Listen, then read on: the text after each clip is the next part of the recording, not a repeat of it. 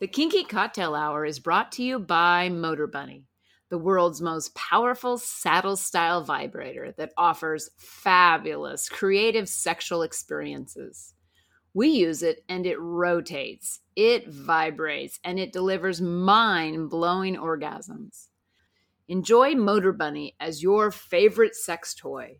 When you order the Motor Bunny, Multiple attachments are included, along with a link controller, which allows wireless control from anywhere.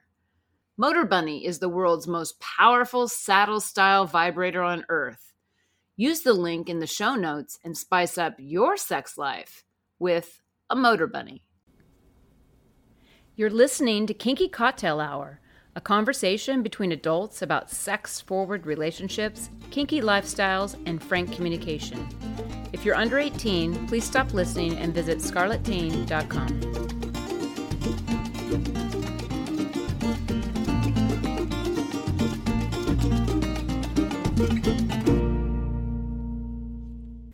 I'm Lady Petra, and my pronouns are she, hers, and we.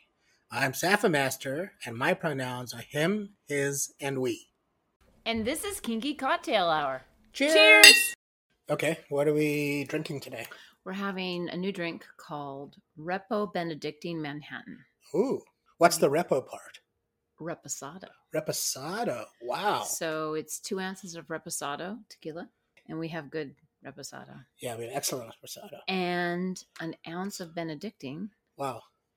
and a dash of Angostura bitters. Wow. stirred until chilled.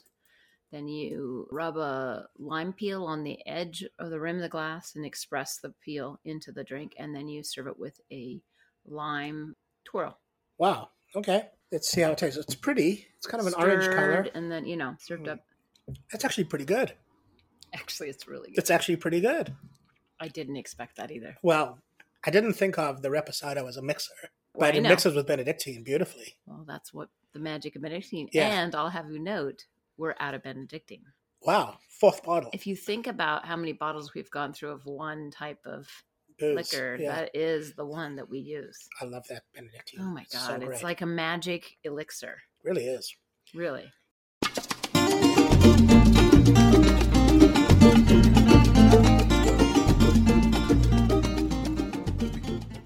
Today's conversation is brought to you by WeMinder, a behavior chart app for kinky couples like us.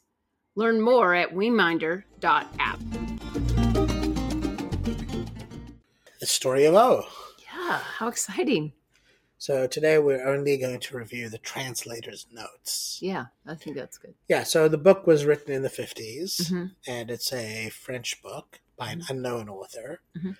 who literally dropped into the scene as an author completely unexpectedly with a really provocative book. And there Yeah, I was think that's what shocked the public most. right, is that they wanted to know is it a author they know under another pen name or is Right. it some newbie or someone that has no idea about this stuff i mean they Yeah. were really wanting to quantify it yeah. And there was a reaction to this because it seemed like this came out of nowhere and it Yeah. was about a lifestyle that was really unfamiliar in the 20th century with the French Hmm. culture. And people were sort of upset by it, you know, to a large Mhm. degree. In fact, there was an investigation about it, wow like a random investigation that's stopped as suddenly as it might have started. Mhm.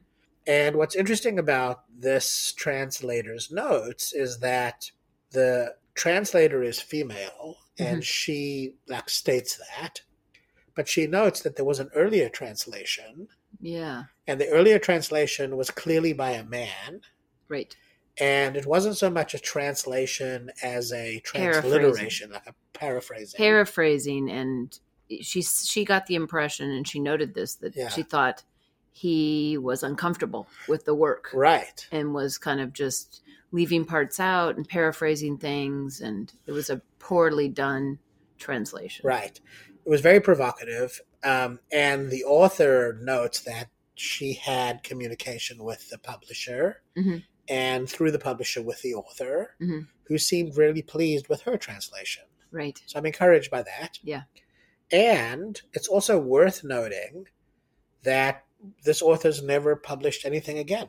And I think wasn't her identity kept secret? I mean, we have Yes. this pen name, but Yeah. there's no other works from her. Right. And like you said, the communication from the translator was happening through the publisher. There must have been some major contract written of absolute anonymity. Right.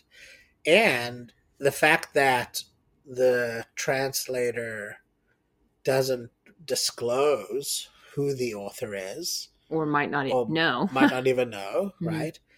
And the fact that the author's never been heard from again, although it is noted that the book at the end gestures towards an, a second, e- like a second issue, like a different, like a continuation Mhm, right. mhm. that never happened. Mhm. So the fact that that never happened leaves us all wondering. Yeah. And because this was by an author in the 50s, they have to have passed by now. hmm because they were probably, you know, probably in their at the earliest their twenties, but maybe their thirties or forties in the 50s Mhm. So by now they must be, you know, close to ninety or hundred or beyond. So they probably have passed. Right. So we'll never see another continuation, or never see a continuation Yeah. of the book. So we're kind of excited to read this because Yeah. we've read Gordon, which Which was So at a interesting. time period before this one.